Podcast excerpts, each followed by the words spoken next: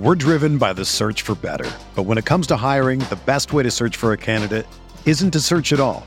Don't search, match with Indeed. Indeed is your matching and hiring platform with over three hundred fifty million global monthly visitors, according to Indeed data, and a matching engine that helps you find quality candidates fast. Ditch the busy work. Use Indeed for scheduling, screening, and messaging so you can connect with candidates faster.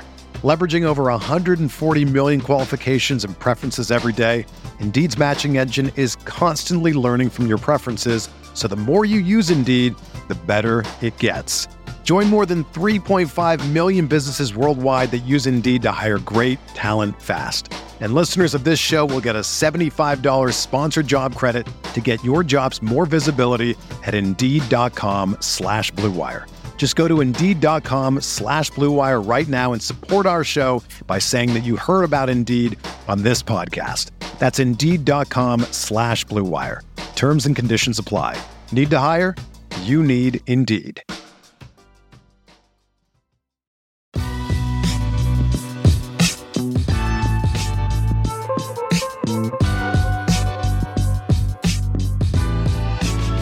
What's up, everyone? Welcome to BuzzBeat. This is Richie, and on today's episode, I will be answering more listener questions. Questions about Brandon Miller, about Terry Rozier, concerning aspects of this team, about Steve Clifford, and much, much more. But before we get into this, be sure to give us a five-star rating and review on Apple Podcast or Spotify. That helps us out more than you know, and it's really the easiest way, the quickest way to support us. Lastly, I'm going to put a link in the notes of this episode, but if you purchase off of our TeePublic site, whether you purchase a coffee mug, a t-shirt, a sweatshirt off that site, you automatically get free months of BuzzBeat Plus. So if you want three months free and you purchase a coffee mug, we will give you that. A t-shirt earns you six months free, and a sweatshirt earned you one full year of BuzzBeat Plus, our private podcast feed where you can listen ad-free, get it early compared to the public feed. And that website, I'll put it in the notes, but it's tpublic.com slash user slash BuzzBeat. And once when you guys get the proof of purchase, just send that over to us in our D Ms at BuzzBeatPod on Twitter, and we will hook you guys up if you make that purchase between now and the end of July. So August first, that deal goes away. All right, let's start off with some of these questions that came in. And let's start with Jake G on Twitter. He has several questions, and we will start with number one. Now, I will say some of these questions that have been asked by our listeners, we've mentioned in previous episodes and recent episodes.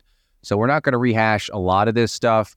Uh, but we will give our, our thoughts. But if you want to go back, I'm, I'm sure there's a lot of these topics kind of just keep repeating themselves, which is fine. Um, you know, it's something that in the lull of the off season here, uh, we have the same conversation over and over again.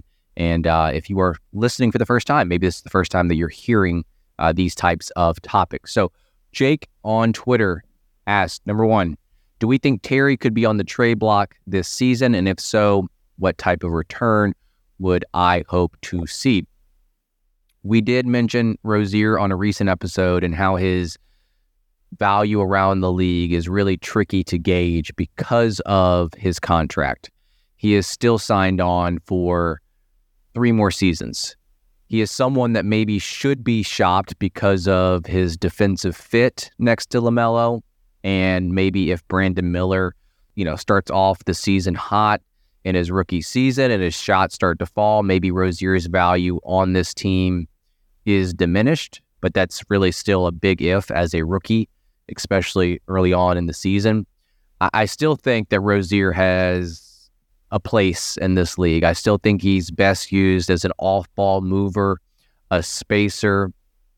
Last season when he had the ball in his hands and his role was different because of injuries, his production to me took a drastic dip. I think that was his worst season in Charlotte this past twenty-two twenty-three season. And so if he's used in that way, you're not going to get the best out of him. So if you expect him to be at his best, he's got to be, one, with a healthy roster, and also, two, being put in positions to where he can use his gravity as a three-point shooter the best way. So the hope is that this season, he doesn't have to play that way, and he returns to how he was used two seasons ago. But having said that, I do think the Hornets should consider trading him in field offers. I don't know if it's one of those things where you actively put him on the trade block, but I also can't see, and we we mentioned this on a previous episode, I can't see them being aggressive and and doing this type of stuff. It feels like Mitch and company, front office, they value Rozier, and they rewarded him accordingly with that extension that was given to him. And as far as the return goes, I'm not exactly sure what you can get because of his salary and the matching purposes that have to come when you do those types of trades.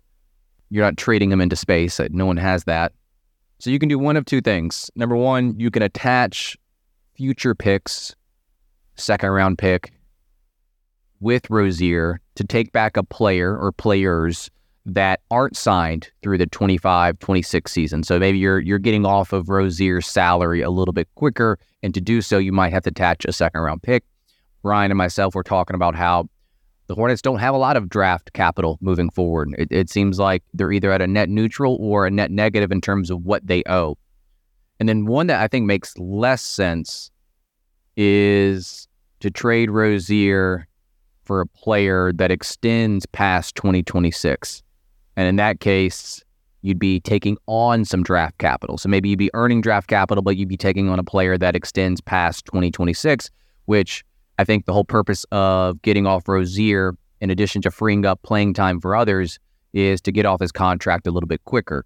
So to me, I'd rather just let him play out the contract and maybe trade him closer to when his contract ends.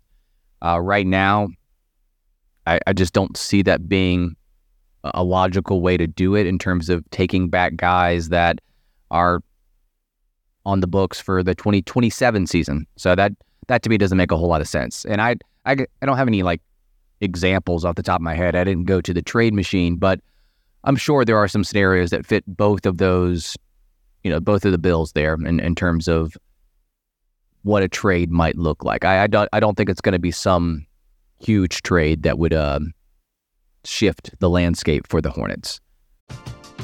We're driven by the search for better. But when it comes to hiring, the best way to search for a candidate isn't to search at all. Don't search, match with Indeed. Indeed is your matching and hiring platform with over three hundred fifty million global monthly visitors, according to Indeed data, and a matching engine that helps you find quality candidates fast. Ditch the busy work. Use Indeed for scheduling, screening, and messaging so you can connect with candidates faster. Leveraging over one hundred forty million qualifications and preferences every day, Indeed's matching engine is constantly learning from your preferences, so the more you use Indeed, the better it gets.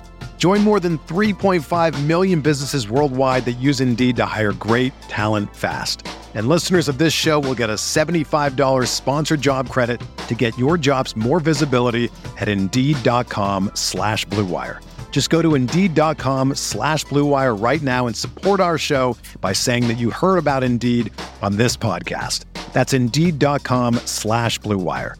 Terms and conditions apply. Need to hire? You need Indeed.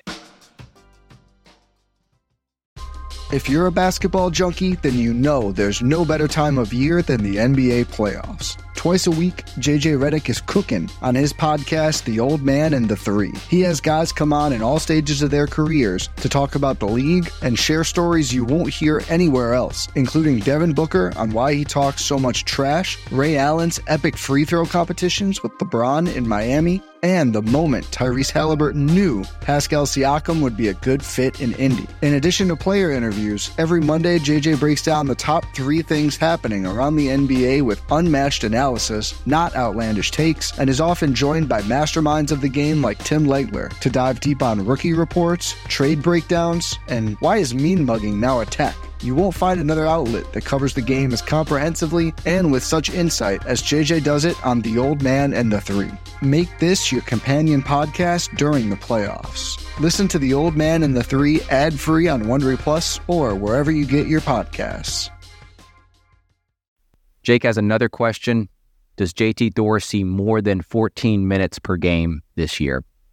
Now, Thor is really a guy that turned it on at the end of the season last year, built some trust within the organization, didn't have to play in Summer League. He seems very much like a Clifford-esque player. He still has a ways to go to build a consistent shot on the perimeter, even though he really took an upswing after the All-Star break. He's got to get stronger, but the strength that he does have, he's a very good perimeter defender. He's got length to contest shots. He can even block some on occasion. I think where I have a hard time getting him over fourteen minutes per game is just the depth that Charlotte has right now at the three and four positions, especially if P J is coming back. It's going to be very, very challenging to kind of work him into this rotation. Hayward, Bridges, Washington, Brandon Miller, these guys that play the three position, and even some that play the two and the four, are going to take precedence over J T Thor. So with this question, I actually, because of this question, I was trying to map out a rotation chart with minutes designated, you know, forty-eight minutes across the five positions. And without a backup point guard, maybe he has a better chance to play in a ten-man rotation. But even then, it's still difficult. Like, you'd have to cut back Hayward's minutes drastically. You'd have to limit Brandon Miller to, like, seventeen, eighteen minutes in his rookie season, which I'm sure you guys would rather have him play twenty-plus minutes. You'd have to limit Martin's minutes, which feels difficult to do because if you don't have a backup point guard and you're staggering Ball and Rozier, you would still like Martin to play some because he is a good ball mover, makes the right decision. So to answer this question, ultimately, unless there's some kind of movement at the deadline, if the roster stays the way it does and P J returns, unless something drastic happens, it's going to be very hard for J T Thor to see fourteen minutes per game. I mean, the minutes just add up when you think about getting thirty minutes here for this person, twenty-five minutes there for that person, and J T Thor just falls a little bit lower on the pecking order, in my opinion. But maybe Clifford values him to the point to where he will get more than that. But just as a prediction, I would say no. fourteen minutes or less would be my prediction. All right, number three is his third question. Predict the stat lines for Brandon Miller and Nick Smith Junior Let me first say, I'm not as high as others on Smith Junior getting consistent minutes in his rookie season. It's not it's not that I'm low on him, maybe, like where he could project a season or two seasons down the road. I just am a little bit low with his play time. I think it's going to be sporadic. So because of that, my projections for his averages aren't going to be like mind-blowing. So N S J, I think he averages like five points a game, one rebound, one and a half assists, something to that effect. Um, because of the sporadic play, I just don't know if he can get into a groove where he's going to be playing more minutes to where he can bolster his stats a little bit more. As far as Brandon Miller goes, I expect him obviously to be more of a focal point than N S J and get consistent minutes. He's a guy that I could actually see starting the season a little bit slow and finding a groove midway through the season. And ultimately, I think he should finish up anywhere from eleven to fifteen points per game. I'll, I'll just say twelve, twelve and a half points per game, twelve points per game, something like that, three and a half rebounds per game, and three assists per game. You know, that might not seem like a, a stellar stat line, but when you take into consideration that I actually don't think he'll be starting, at least not early on, I don't think it's that crazy or far-fetched of a stat line. I think where I would want to monitor his overall impact is not just on the box score stats. It's how he is used as a player. Is he just strictly a three-point shooter? And I, you know, I, I still want to monitor his three-point percentage, and hopefully it's something that's north of thirty-five percent. I think that would be a good barometer to test him in his rookie season. If he can meet that thirty-five benchmark, I think that would be considered successful. That's a good bar to pass.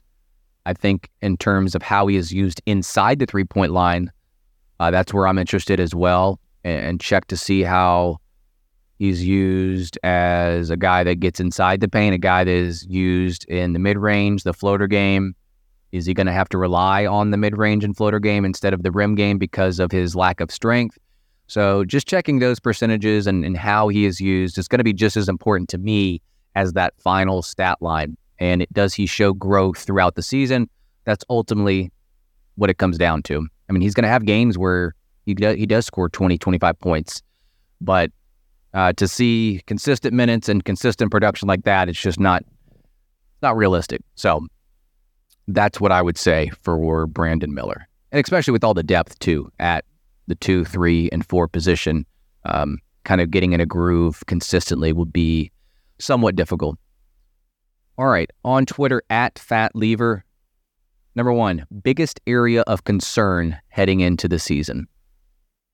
This type of question I like and dislike at the same time because it's a, it's really hard to pinpoint one concern, because to me there are a lot of little concerns I have with this team.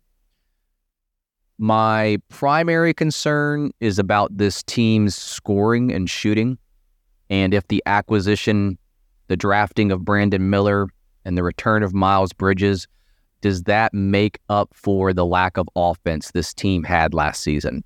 Charlotte ranked near the bottom, or at the bottom, a lot of shooting and scoring and efficiency categories on that end. They didn't quite get out and transition and score as often as I would have liked in that department. And when they got in the half court, it was really hard to watch. Just to give you a context on one particular stat when it comes to offensive ball movement, when it comes to efficiency, when it comes to creating opportunities for others, let's go back two seasons. In twenty-one twenty-two, the Hornets averaged sixty-seven point eight assisted points per one hundred possessions, which was second in the N B A. So if you took one hundred possessions on the court, the Hornets averaged basically sixty-eight points of those being assisted. This past season, in twenty-two twenty-three, they averaged fifty-eight point four assist points per one hundred possessions. So you are docking ten assist points per one hundred possessions, which is a drastic drop. I don't know where that ranked within the league, but that probably was bottom five, bottom six, bottom seven, like somewhere around there. And for a team that was so good two seasons ago, and, and yes, you had an offensive-minded coach, you had Miles Bridges, uh, that, that is a drastic gap to cover. And if you break that stat down even more, the biggest dip actually came when you looked at the assisted three-point makes. The rim and mid-range stuff stayed relatively equal. And when you look at how the team played, I think you can attribute that to a couple things. You obviously need three-point shooting, but you also need rim pressure and paint pressure to collapse the defense. If teams don't respect individual players, they aren't going to help off supposed shooters. You've got to force defenses to work and eventually get them out of position and put pressure on them to keep their rotations on point, which normally doesn't happen if you have good ball movement, which took a noticeable dip in twenty twenty-three compared to twenty twenty-two. That's my first concern: shooting, scoring, how they're going to get their looks, how they're going to create open looks for others. Maybe Brandon Miller and Miles Bridges helps that. Maybe it doesn't. Number two, I have uh, concerns with the continuity of this team, with the health of this team. Seems like for the past three or four seasons, it it's always something that pops up with not just one, but multiple players on this roster. And I think that's something that will always be in the back of my mind. And the room for error, the margin for error is just so small with this team. If if one player goes down, two players go down, and we've seen it far too often in the past few seasons, the opportunity for success goes down real quickly. LaMelo goes down, this team has no shot. Hayward goes down, they could try to work around it, but his absence still has a big effect on this team. Miles has been relatively healthy in his career, but I worry about his rust and working himself back into game shape. And so that continuity there, that's what I worry about. And feeling comfortable playing with his teammates, some of which are new to him. He's never played with Mark Williams. He's never played, obviously, with Brandon Miller. He's played very limited minutes with J T Thor. And maybe I'm underestimating how accelerated his production and lack of rust will be in his return. But I'm predicting that, you know, this one-year absence, this ten-game suspension to start the season, you can't just push that off to the side. I, I think that's going to have an effect on him as a player and how he works back into the rotation and getting back to his twenty-one twenty-two form. I don't think it's going to happen, you know, game eleven of the season. And if I had to choose one more concern, I, I would probably choose the backup point guard play. I think there are are ways to have playmaking on the court at all times, but I'm just skeptical of Charlotte going into the season without a true backup point guard. I'm really not exactly sure what they are doing. I know there, there's been rumors out there that they're trying to look for a veteran backup point guard, but as of this recording, they do not have a backup point signed. Terry Rozier, like I mentioned earlier, was used there too much last season. He can be used there sporadically. I, I don't mind it being used sporadically, but I get the sense that he's going to be used there far too often at that spot like last year. The results weren't great, and you aren't really playing to his strengths by putting the ball in his hands and taking him out of his comfort zone. There really haven't, I guess they haven't really been linked to free agent point guards all that much that I've heard of. Um, Ayu Dosunmu just signed with the Bulls. He was the one favorite of mine. He was restricted, so it was going to be difficult uh, with the matching ability of the Chicago Bulls, but you could have put him at a difficult spot to where they'd be in the tax. There was that one rumor about DeLon Wright, but you would have to give up an asset to acquire him. I talked about him as a player on the last episode with Brian, I believe, so go back and listen to that if you haven't. I think he would be a better option than what they are doing right now, but not sure. Not sure if the Hornets will do something about that gap in the backup point guard position. So that's part of my three concerns. We've got the backup point guard position, the health, and then just the shooting and scoring on offense. Those would be my top three concerns heading into the season. Question two from Fat Lever. The ball movement in Game seven of Summer League was the complete opposite of the first six. Coincidence? If not, who was the biggest culprit of I S O-heavy players that we saw from Games one to six?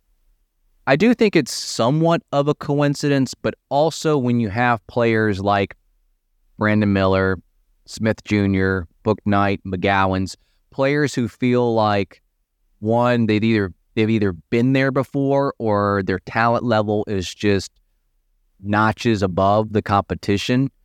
They're going to go out there and try to get their points more often than not, even if that means it's not within the flow of the offense.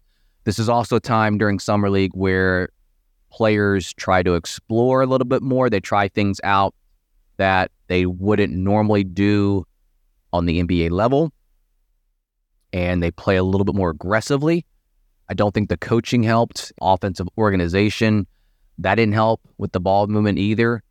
So when you take out the high usage players for the final game or two, you get players that are, aren't used to scoring a lot, and they typically play within themselves a little bit more often and aren't looking for their shot twenty-four seven. So that's kind of what I would boil it down to is you take out all these players that are better talent-wise, and they can go get their points, and they feel like they can score whenever they want to. But if I had to answer the question, I would say the biggest culprit of I S O-heavy play was either Nick Smith Junior or Bryce McGowans. Both either focused too much on their shot, or they just tried to over-dribble and break down their opponents to the detriment of looking for others within the possession. So by the time, you know, they were working on their moves, it was just way too late to find a teammate. But, you know, I, I could be wrong. But ultimately, I just think it was a byproduct of who was playing and the nature of those players and their play style in Game seven. And so when you have the skill sets that were lost because players were shut down or sat out, when you transition that to some of the role players, It just, to me, naturally, you're going to have a little bit more of the ball movement. So is it something that I'm worried about? No, because these same players are going to be playing limited role with the Charlotte Hornets. Outside of Brandon Miller, there's not a lot of guys that are on the Summer League team that are going to be seeing consistent, heavy minutes, in my opinion, in year one. And so when you place them within a role on the N B A level, some of that stuff goes away and they play within their system a little bit more. Next question comes from Keith on Substack. He asks two quick questions. Who would I want to be the backup point guard? And number two, who do I think will end up playing backup point? So I mentioned this earlier on a couple of questions previous, but I will say this. I think realistically, who would I want at this point? Now that DeSoon moves out of the equation, I'll go with DeLon Wright only because there has been a link to him and I like his defensive-minded presence. I like the way that he can finish at the rim. I like the fact that he is a veteran, albeit not a not a typical veteran. He's just been around the league a while. I don't know if he's a guy that is going to lead the locker room by any means, but that to me is the best alternative at this point. And then number two, who I think will end up playing backup point, Terry Rozier. I think that's what it's going to come down to, but could be wrong. All right. Two more questions from three underscore stings on Twitter. He has two questions here. Number one, is this the best Hornets team Clifford has ever coached? So on paper and on the court, as we all know, are two completely different things. But with the team that we're talking about, that's really all we have at this point. We got to project what this team can become. But I, I took a look at some of Clifford's more successful teams during his head coaching tenure. I'm going to look at only the seasons that his team had winning seasons, and that is the twenty fifteen sixteen Hornets. They won forty-eight games and were in a four-way tie for third place in the East, but if you guys remember, they lost all the tiebreakers and they dropped all the way down to the sixth spot. Then you have a little bit earlier, twenty thirteen fourteen, Bobcats, I guess they were called at that point. They won forty-three games. And then you have the two thousand eighteen nineteen when he was with the Magic and they won forty-two games. So let's start with the two thousand fifteen sixteen Hornets. That was the most recent uh, Hornets team that had made the playoffs, took the Heat to seven games. That was the year that Courtney Lee hit a big shot in game five in Miami, a game that they stole on the road, but Charlotte could have closed out the series at home in game six. We all know how that ended, and Miami took it back to game seven on home and finished off the Hornets. Now, that roster consisted of Kemba Walker, Marvin Williams, Batum, and, and this was a good Batum before his usage and interest level took a nosedive in those following three seasons or so. They had Jeremy Lin, who was awesome for the team, being used as a backup point guard, but also as a guy that could play beside Kemba Walker as an off-ball player or an on-ball player and shifting Kemba off-ball. I remember having conversations about Jeremy Lin that off-season and how he headed off to the Nets and, and the things that we were losing with Lin. They had Zeller, and I believe it was the last season of Al Jefferson. And then, like I mentioned, they acquired Courtney Lee around the deadline. I really liked this team. They had a good balance of both offense and defense. They limited the turnovers and second chance points on the other end. They were a very sound team. Let's go to the two thousand thirteen fourteen Bobcats. This team was the only team that got swept in the two thousand fourteen playoffs. If you looked at all the series in those playoffs, they were the only ones that got swept. They were a seven seed. They had to face the Heat. They had a young Kemba Walker. They actually had, to me, a better Al Jefferson than the Jefferson that they had uh, in two thousand fifteen sixteen. And I want to say I want to say Jefferson got injured in that playoff series. I could be wrong in two thousand fifteen sixteen, uh, but they had a better, younger Al Jefferson. They had Josh McRoberts, good old McBob, who could pass as a big. They had Gerald Henderson. They had um, Michael Kidd-Gilchrist, but not a whole lot after that. And like most Clifford coach teams, they didn't foul, they didn't turn the ball over, they limited opponents' offensive rebounds, et cetera. But in terms of pure talent and production, this one I don't think is going to compare to the twenty twenty-three twenty-four Hornets. So I'm going to rule them out. And obviously they don't compare to the twenty fifteen sixteen Hornets. And lastly, we've got the Orlando Magic team in two thousand eighteen. They finished seventh in the East, lost in five games to the Raptors. They were limited, very limited offensively, and had to win games because of their defense. Vucevic was their best player. They also had D J Augustine. They also had a known Hornets dominator, Terrence Ross. They had Aaron Gordon. But again, I, I don't think this team matches up to the twenty sixteen Hornets. So what we've got now, we're comparing the twenty sixteen Hornets to the current roster. LaMelo Ball, Rozier, Hayward, Bridges, Mark Williams, P J Washington, Brandon Miller, Cody Martin. You got that core versus Walker, Batum, Courtney Lee, Marvin Williams, Al Jefferson, Jeremy Lin, uh, Cody Zeller, I mentioned, even Frank Kaminsky was on that team. I think on paper, this year's version might have the talent to compete and beat the two thousand sixteen team. But as we all know, basketball isn't played on paper. No one is expecting, no one's expecting this team to be a top six team in the East. And if they do, uh, we'll have that conversation then. But if I'm answering the question in terms of pure talent and upside, this year's team rivals, if not surpasses, the two thousand sixteen team in terms of personnel. But taking out like the individual head-to-head talent and you're looking at as a collective, as a team, as a whole, I'm not really sure you can really discount that veteran presence on the two thousand sixteen team and how well coached they were. And that's something that the Hornets do miss, is the collection of veteran players that have been there before. So I guess it's really how you want to look at this question. On paper, this team should be better talent-wise, but as a collective, I'm not sure they're ever going to reach that.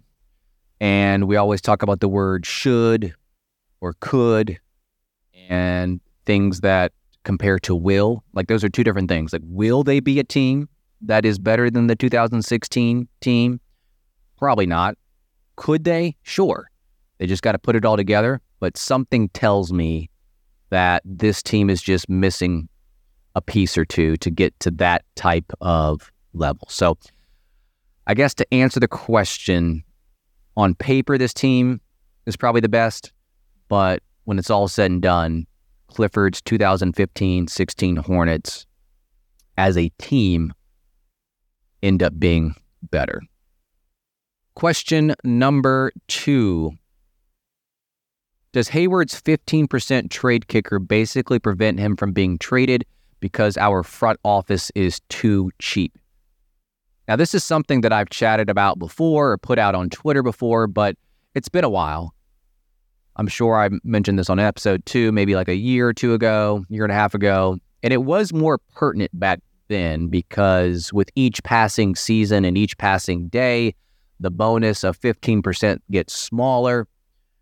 For those that aren't aware, Charlotte and Hayward negotiated a trade bonus or a trade kicker, whatever you want to call it, into his contract. And how that works, if Hayward were to be traded, fifteen percent of his remaining contract, so that's why we're at the point to where it's only fifteen percent of his thirty-one point five million dollars contract will be owed to him by Charlotte, not by the team that's trading him. So to the question asker's point, this is going to be money that is spent from Charlotte to Hayward just to trade him. So my math comes out to fifteen percent, comes out to four million seven hundred twenty-five thousand dollars bonus. And what's interesting too is that that four million dollars number that I just said could actually complicate trades.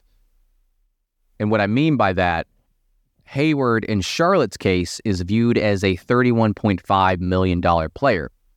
But the team that's going to acquire him, even though they're not paying him the bonus, they would have to view him as a thirty-six million dollars player that's incoming. So matching salaries and the wiggle room that is there is a little bit challenging. Now, one way around this could be Hayward just waiving the bonus and, and Charlotte coming to him and say, hey, we've got a trade worked out, but it only works if you waive this bonus. that's always an option to help the matching process. So there's potential for this trade kicker to be a deterrent and actively looking for a way to trade Hayward. But by the same token, I also don't see a whole lot of benefit, or as much benefit as maybe others do, in trading Hayward, considering his contract, considering he's going to be a one-year rental, and considering that trade kicker. I think for the Hornets' sake, he could be a more valuable piece on this roster if he's on the court, obviously, leading by example, giving the team an outlet in the half court as a mid-range scorer, giving the team an option as a screen setter to create mismatches, and just everything that we've seen from this guy in the past on the court. So I don't think it would be as wise to trade him. And and the trade kicker plays into that decision.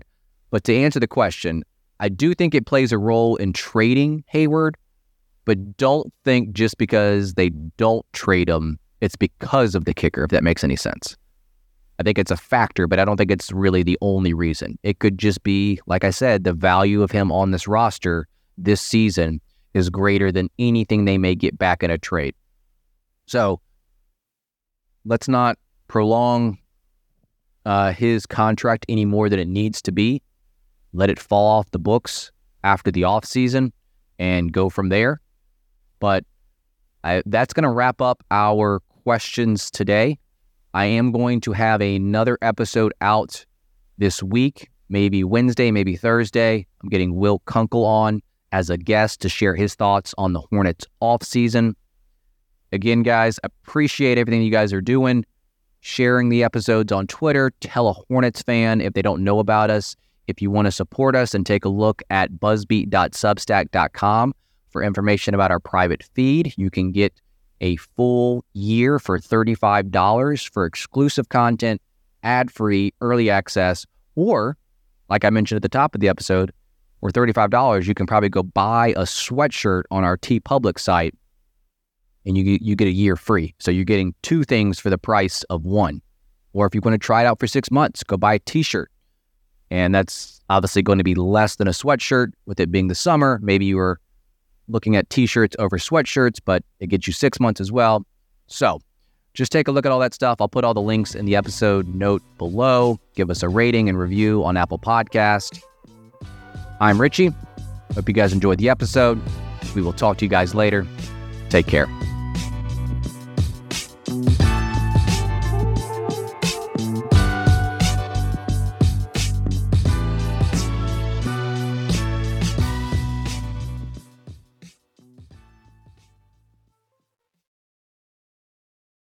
Whether you're a world-class athlete or a podcaster like me, we all understand the importance of mental and physical well-being and proper recovery for top-notch performance.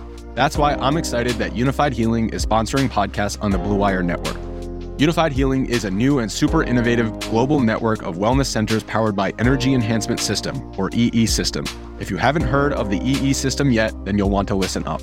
This technology promotes wellness, deep relaxation, purification, and rejuvenation. Wherever you are across the globe, access to a center is easy and affordable. Interested in experiencing the E E System technology for yourself? Go to unified healing dot com slash blue wire to learn more and find a center near you. That's unified, U N I F Y D, healing.com slash bluewire. No material or testimonials on the Unified Healing website are intended to be viewed as medical advice or a substitute for professional medical advice, diagnosis, or treatment. Always seek the advice of your physician or other qualified healthcare provider with any questions you may have regarding a medical condition or treatment and before undertaking a new healthcare regimen, including E E System.